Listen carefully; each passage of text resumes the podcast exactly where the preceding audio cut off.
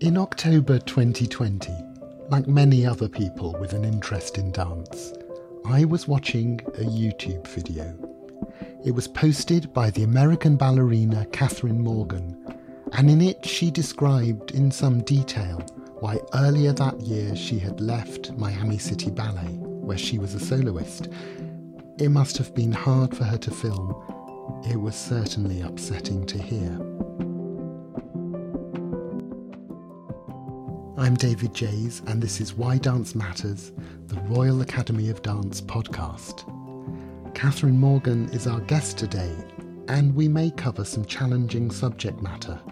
Kathryn's journey through dance has clearly brought her joy, but she has also had to deal with issues around physical and mental health, and especially around body image. She has a large and devoted following on YouTube and social media, and she speaks with rare honesty about her experiences. Miami City Ballet hasn't publicly addressed Kathryn's story, but she has prompted a wider discussion of the culture of professional ballet, its attitude to body image, and what needs to change. Kathryn has been at the forefront of that conversation. Let's hear from her now.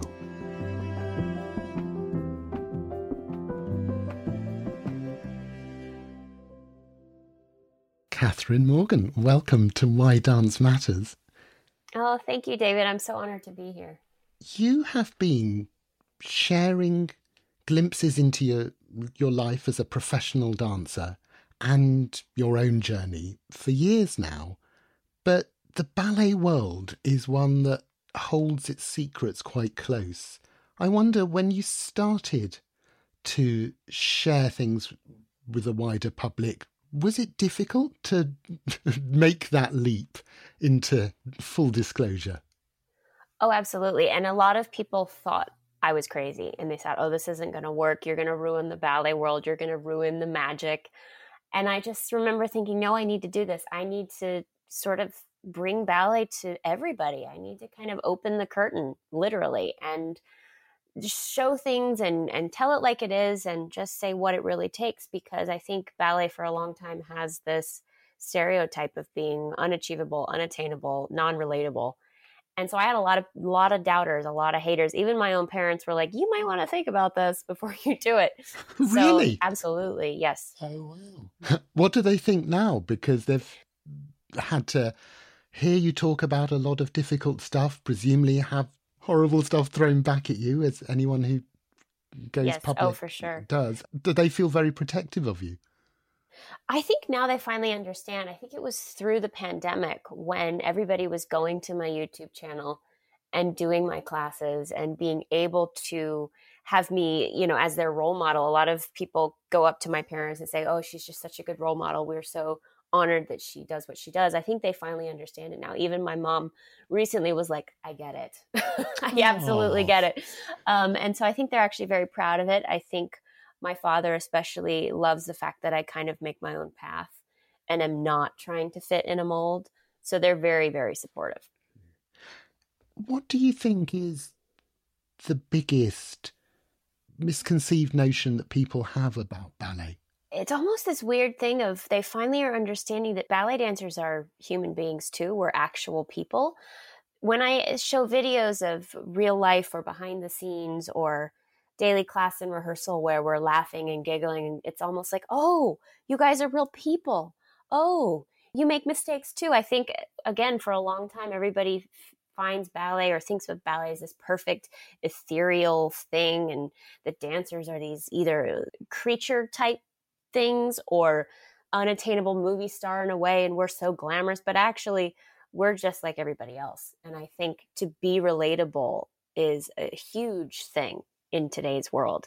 And I think dancers just haven't been relatable in the past. And so, you know, anytime you can follow a dancer on social media or see their daily life, you kind of feel like, okay, they're like me. They're just a ballet dancer. So that's been a huge thing that I've seen through my YouTube channel. And your father worked for the Air Force.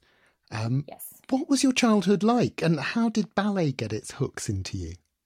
I started dancing as soon as I could walk. I was that child that anytime my parents had classical music playing, I was completely transfixed. I had no other hearing. I mean, my mom said that was the way she could take a shower and get ready in the morning when I was a baby. She said, I just put on the classical music radio and I had an hour to myself because you were just transfixed. And then when I started walking, I just wanted to become the music. Music was always the start for me. And my father, yes, went to the US Naval Academy he's a graduate of the Naval Academy. He was in the Navy for a while, he left, and then he came back into the Air Force. So we actually moved around a lot before I was five. Once I was five years old, he opened his own dental practice. And so we finally settled in Alabama. But moving around and changing dance schools, I started dancing at a tiny little school when we were on the Air Force Base in North Dakota. And then I was at a smaller school in Alabama. And then I changed schools. So I kind of hopped around a lot. But ballet was the only thing I ever wanted to do. The story goes that when I was 18 months old, the Bolshoi Nutcracker was on television, and my parents showed me, oh, Katie, this is ballet. And I ran in the other room and I had a teddy bear with a tutu on it. I took the tutu off the teddy bear, put it on me, came back in, and started dancing. And my mother was just sort of like, oh boy, what have we gotten into? Um, and that was it from day one. And they tried. They tried to put me in other things at school, other activities at school, but it just ballet was the only thing that ever stuck. And it's still stuck. Wow. What was it, do you think, that first hooked you? I really do think it was the music. I remember my mom telling me the story that I said, "Mommy, I want to be the music. I want to be the music." And I think that's that's what always still inspires me about ballet. I had a really hard time enjoying and getting behind ballets that I just didn't enjoy the score of. And it was just one of those things that I needed to be moved by the music in order to to dance to it. And so that's why some composers with me I just don't understand or I don't register with. I don't enjoy the ballet as much. And so I think for me it's a form of expression, but also how I can be the music. And you become the music by being the visual of it and by dancing.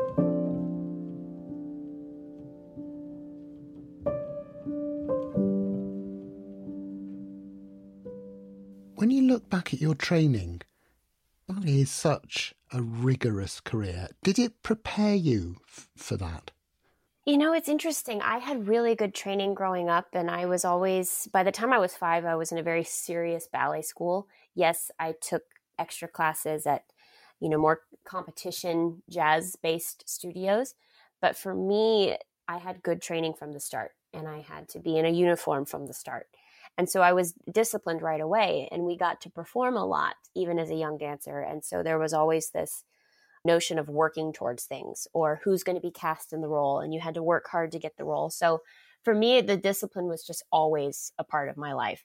Even in normal school, people couldn't understand why you always have your homework done on time and you just do it. And you know why? And it's just sort of ingrained in me because as dancers, we just do it. You're trained to do it. You're trained to work hard. You do all your tendus. So you do all your homework. So it's just, sure. it was always one of those things that I, I never knew any differently.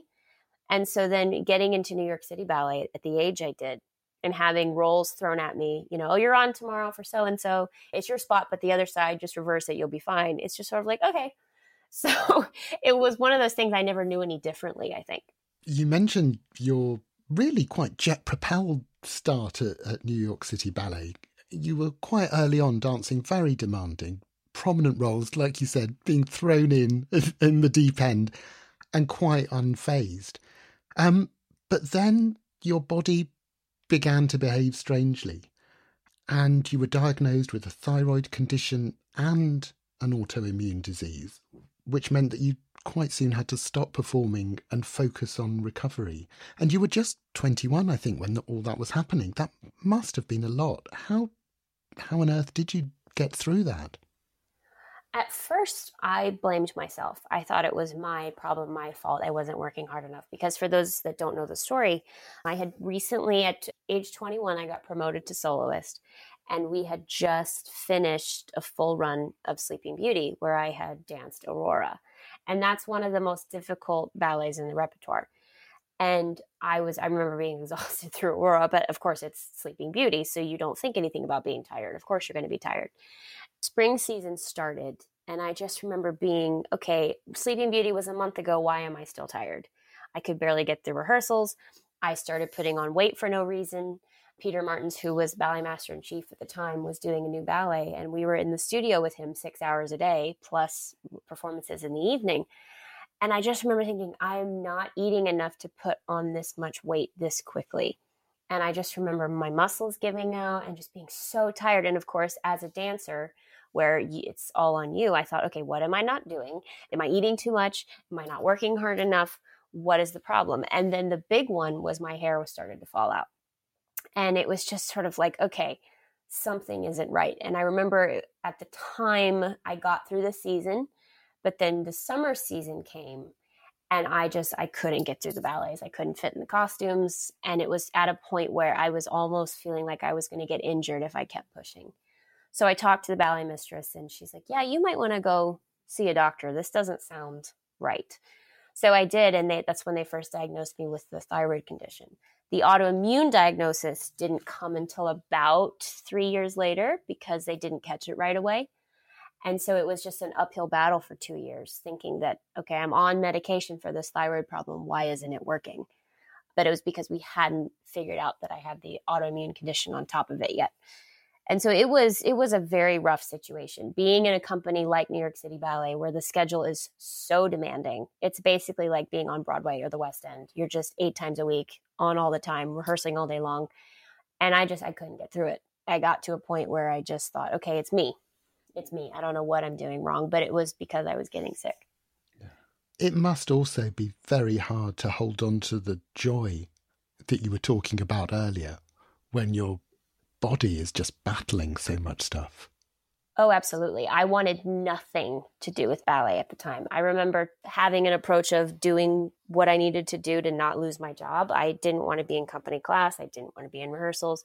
I remember switching my spot where I stood at the barre so I didn't have to look in the mirror at myself. It was just like dread every time I walked in there simply because my body was betraying me. And I just, I didn't feel like myself. I'd look in the mirror and I'd go, that does not look like me. It was a very rough situation. How well are ballet companies equipped to deal with those kind of situations? I mean, it's clearly quite a, an unusual, thankfully, combination of circumstances. But in general, are major ballet companies sympathetic to people who are having physical and emotional struggles?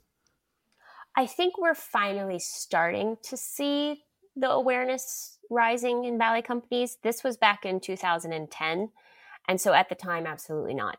And ballet is still very, you know, slow to change. We're starting to see it, but it's very slow to change.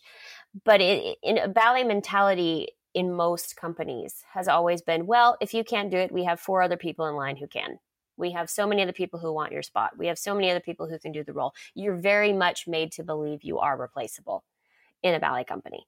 And so it's always just been like, well, you can't do it. You're out of shape. That's your problem. Next. And so at the time, it was until I actually had a diagnosis, I do believe they thought I was just eating too much because I had gained so much weight. And then finally, once I had a label for it, once I had, oh, this is a note from my doctor showing you exactly what I have, then it was like, oh, okay. You know, so up until that point, it was really, you're very disposable.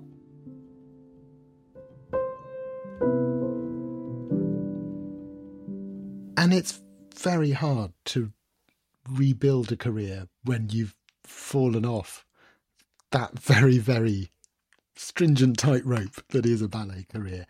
In the years following, how did you start to rebuild that? Actually, it was YouTube. I I stuck around New York City Ballet for another 2 years trying to get back on stage. They were actually after that initial little bump in the road, they were very supportive. They kept giving me things to rehearse. They kept casting me in ballets, and I was the one going, "Nope, can't get through it. Can't fit in the costume." So I finally decided to leave. And uh, for about three or four months, I did wallow on the sofa and just, what am I going to do? And it was finally my father that was like, okay, I've let you sit here for three months. What, what's next? During that time, through the many, many, many doctor visits, because still at that point, I hadn't yet discovered it was an autoimmune condition. I started watching YouTube videos and I thought, well, you know, for all the yoga gurus and makeup people on here, there's no dancers.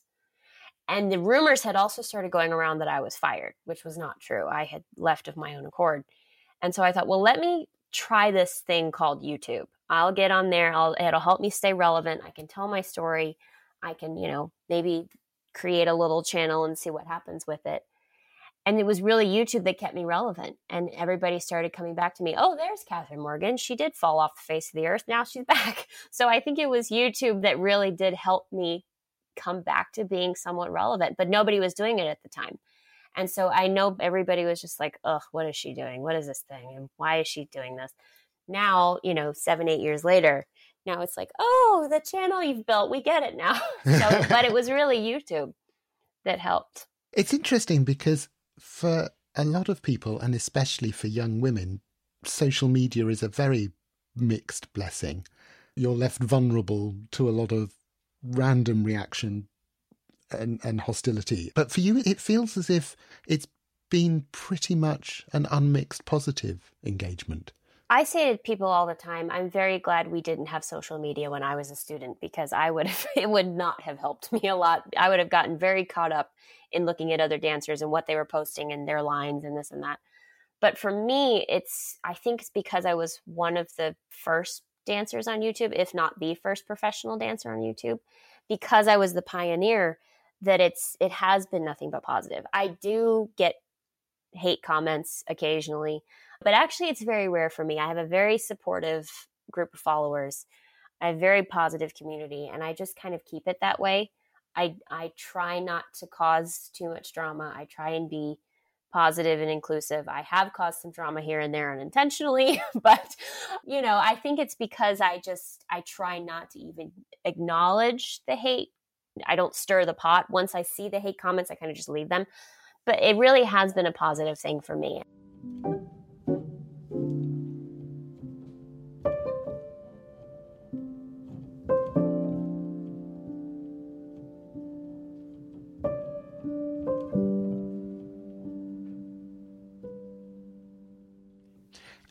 Because of the profile that you built through your channel, in 2019, when Miami City Ballet hired you as a soloist, it was a big deal. There was a lot of publicity around that and a lot of expectation because it was your return to a major company and a chance to dance those really signature roles. But it did sour quite quickly. And I'm wondering what was the mismatch there? Was it your expectations? Was it their expectations? Why didn't that fit as well as it should have done? It was probably on both sides. I think I was under the assumption that, you know, because I was told when I auditioned that, oh, you look beautiful. Your body looks great. I know your story. I've heard your story. We love what you stand for. Your body looks great. So I was under the assumption that it was fine where it was and that I could be that different dancer. And I was under the assumption that the ballet world had moved further along than it had. I also think they were under the assumption that I was going to come back. We're going to hire you as is, and you're going to then get in better shape. I did not understand that. That was not ever conveyed to me, but I think it was maybe a silent understanding that they thought it was going to be conveyed to me. And so when I didn't, quote, get in better shape or didn't get smaller or didn't you know, look back like my 17 year old self, that's when it went sour. And I think that's the other problem is that because I had such a huge career early on in New York City Ballet, where I was the 17 year old Juliet and the 19 year old Sugar Plum, that it was assumed that my body would get back to looking as it did when I was 17 and 19 and a 20 year old Aurora. And it was just never going to be that. Sick or not, I was hired at 31 into Miami City Ballet, I was never going to look like I did at 17. But I think there was the expectation of, oh, she can look like that again. And so when I didn't, that's when it went south. I was pulled from pretty much every role, not given performances. Some performances I was taken out two days before. It just was not a good situation. And I think it was probably miscommunication on both sides. I was under the assumption that I was fine where I was, and they were under the assumption that she looks fine. We want her to look better like a lot of people, of course, I've seen your video about your time in Miami after you left the company when you talk about that. It is very upsetting to listen to you detail all of that experience of, as you say, being pulled out of roles, being ignored in rehearsals, having roles taken away from you in front of the rest of the company in rehearsal. And one of the things that I found really distressing wasn't just what was said to you, but how it was said. It felt like quite a routine level of disrespect.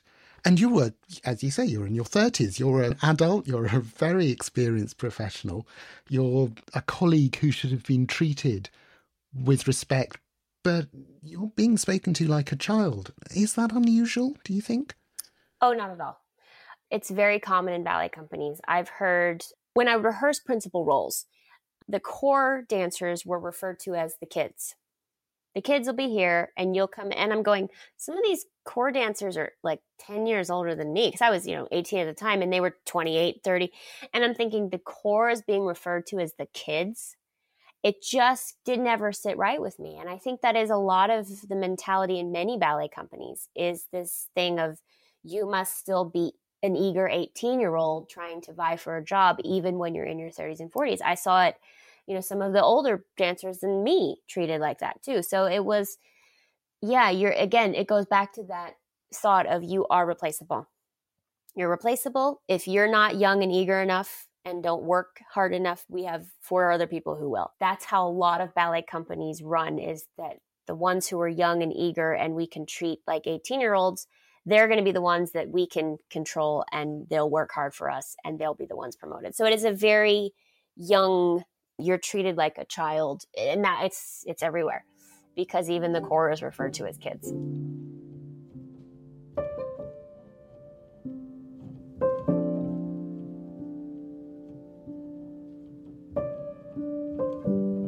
And of course despite decades of discussion really around this ballet still polices and scrutinizes its dancers bodies what does that do to a dancer's head, and how can you kind of navigate that and come through unscathed? It's very difficult too. I would say pretty much every ballet dancer has something about their body they don't like or has some experience of hearing you're too fat, you're too thin, you're too short, your legs are too short, your torso's too short, your torso's too long.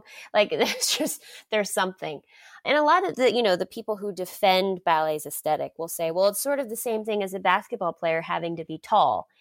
And it is, but it isn't because oftentimes your weight is criticized. A lot of ballet dancers, thankfully, I never had this happen but a lot of ballet dancers are told look at your back fat. Look at your thighs. Your thighs are too big. Your thighs are so large you can't even get your legs in fifth position. And it's very difficult to come out of that without some sort of mental struggle or eating disorder or you know oh, maybe if i just ate salad today and i could lose five pounds in a week and fit in that costume better. And i've heard people say to dancers as well oh that was great you know if you lost five pounds it'd be even better it's just one of those things that I don't know even how this started because if you go back and look at the very, very early dancers like Anna Pavlova, they were never that thin. So it's we've kind of switched over into this you have to look like a, a prepubescent child in order to have the proper lines in ballet. And that's one of the hard things about being a woman too. Is so many of us looked quote perfect when we were 14, 15, 16 and then suddenly you go through puberty, you go through these natural changes that are supposed to happen and suddenly it's like mm, you know now you're too big. And it's like i'm just becoming a woman and yet you want me to fight against that. And so it's a very very worrisome issue in the ballet world. And it's very dismissive as well of not just the adult body but also the adult mind. I mean as you're older you're bringing more artistry you're bringing more emotional maturity but it's almost as if those aren't the qualities that companies are valuing Right. And I remember even my mom, who at the time she was just trying to help me, but she, which she has since apologized for, she didn't understand what it did to me mentally. She would always say, you know, Katie, the first impression is when you walk in that room. And if you're not thin enough, they're not going to look at you. That was ingrained in me like, oh, yeah, she's right. And she was, you know, she is right. Sometimes they can't even look past the body to see you actually dance at auditions in a company, oh, this is our costume. You know, they only fit these sizes. We can't make new ones because it's not in the budget. So you can't be in the role. many I've seen dancers as well told that they don't have legs for a tutu. Well, you don't have tutu legs, so you can't be in a tutu. And it's just sort of like, really? so it's just it's it's everywhere. The things I've heard and that is why I knew I wasn't crazy. When I did that video, I initially had a different version of it that was very mild that was just like, yes, um, my body didn't hold up and I didn't fit the aesthetic and that was going to be it. But then I realized that doesn't help anybody. Like somebody finally needs to be the one to call it out. And the amount of stories I got that were far worse than mine from current professionals, ex professionals, students. I had some women write to me, Oh, I'm 55 years old and I, I developed an eating disorder in ballet at 12 and I still deal with it. I mean, the amount of stories I heard after I spoke out was alarming and just depressing. And so that's when I knew, okay, this is not something I made up. This is not something that I just, you know, I'm complaining about. This is a genuine problem across the board. In one of your more recent videos about body image, I think you say there are a lot of unhappy dancers in companies. Mm-hmm. It feels quite pervasive. Oh, there's so many unhappy dancers. And it's just hearing, again, hearing the stories, I'm going, we all started ballet because we love it. We all started to dance and wanted to be a dancer because it was our genuine joy in life. Nobody becomes a ballet dancer to be rich or to have a big house or, you know, I want to be famous because ballet dancers are not famous compared to athletes and movie stars and all that. Only the very, very top ballerinas and male dancers and companies get quote fame. And so we start it because we love it, not because of anything else. And so then to see all these professionals who are just miserable is so unhappy. I don't know if anybody has really stopped to even think about it or go, huh, I wonder why this is this way. Why, how did we get like this? How did the ballet world get like this?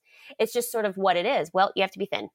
Even if a dancer lived it and is has applied it to their own employees or dancers, it's simply because that's all they know.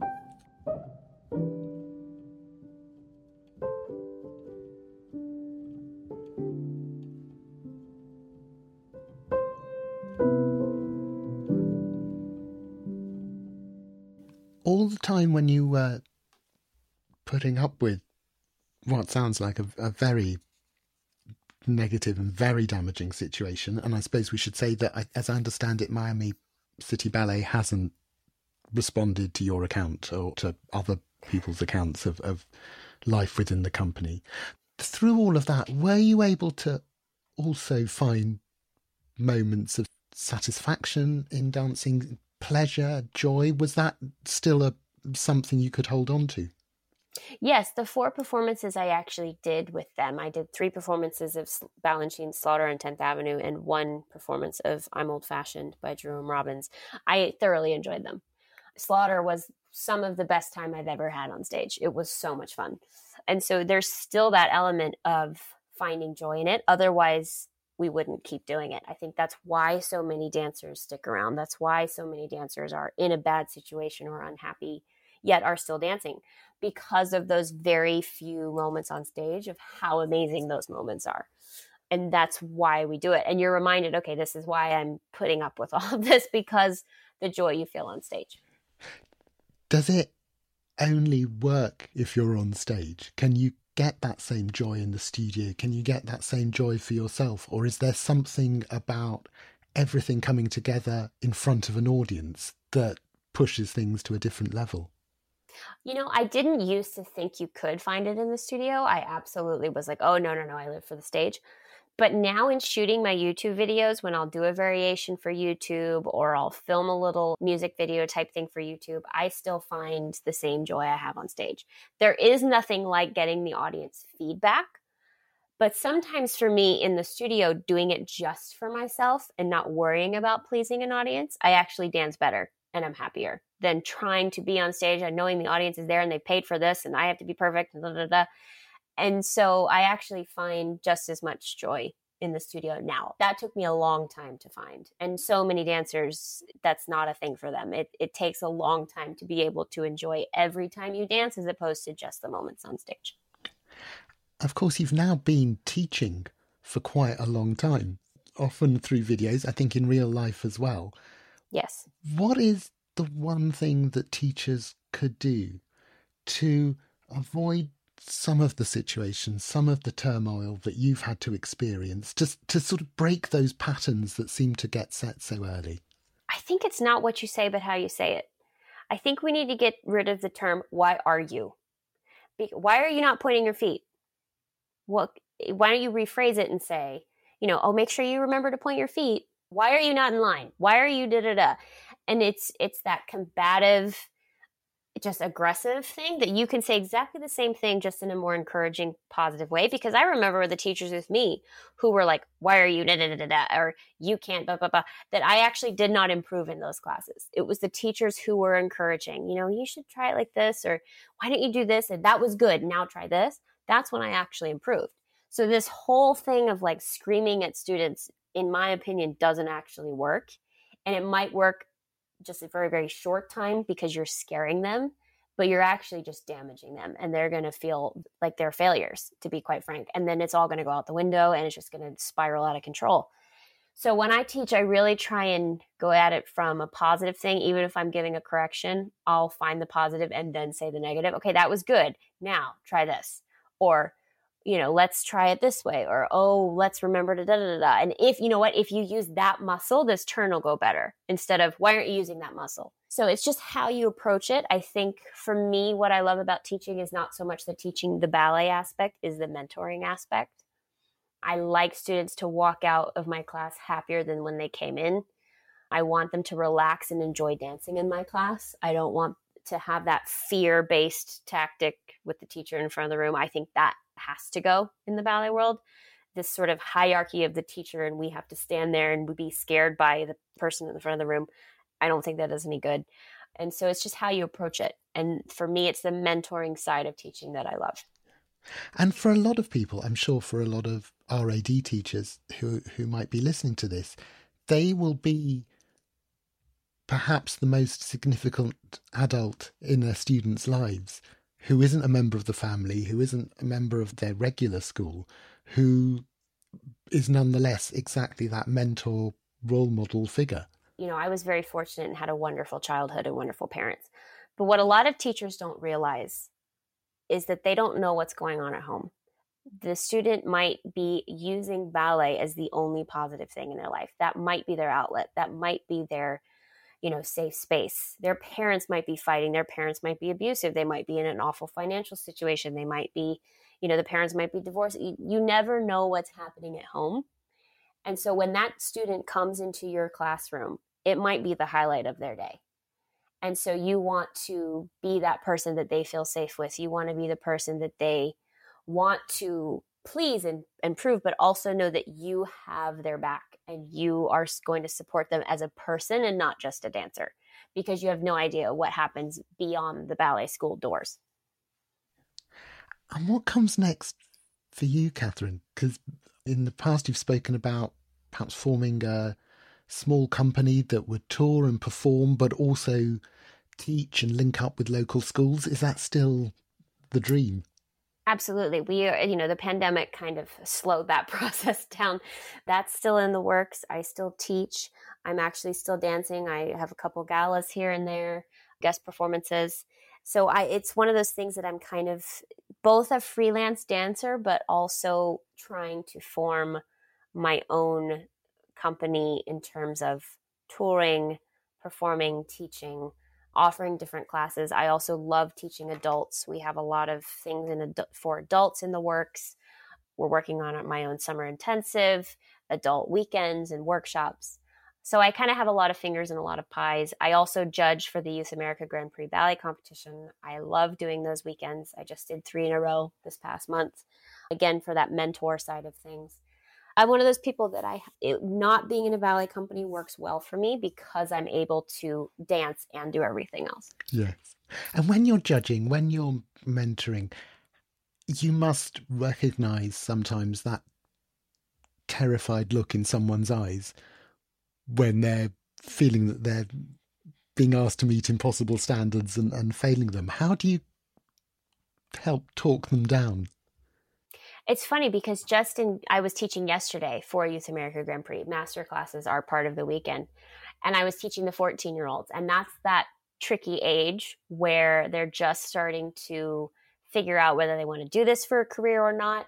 They might be going away to summer intensives. I see the 14 year olds, especially, have that fear in their eyes. And I just remember yesterday, I saw this like perfection mentality. So I said to them, okay, go from the corner, two by two, some sort of turn, make it up. piqué turns, soutenu, I don't care, do something.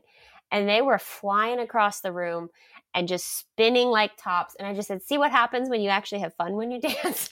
and it was sort of like a light bulb in there. They're like, oh, I'm like, yeah. So I try and make class like that too. I try and incorporate the mental aspects of ballet to prove to them that look, if you are enjoying what you're doing and get out of your own head, you actually dance better. And it's a very hard thing for them to to learn and to apply, but we get there. And so I think for me it's just reminding them of why they do this in the first place. You know, you're allowed to have fun. I say it in class all the time. You're allowed to have fun in ballet. And so once they do that, then they start flying across the room and turning and jumping and, and they want to, you know, they race to the front of the room to do the next combination. And I'm like, that is a productive class for them, not the class where they're in the back feeling miserable, can't do anything. You know, that's how I try and structure it for them. And they they love it. And so that's sort of for me the highlight of the weekend. I also try and do that with my comments when I'm judging. I try and give them positive things that they're great at. Oh, love your épaule, love your expression, blah, blah, blah. And then I also say, why don't you try and da, da, da, da, on this step? Or, you know, keep working on articulating your feet. I never put need to point feet.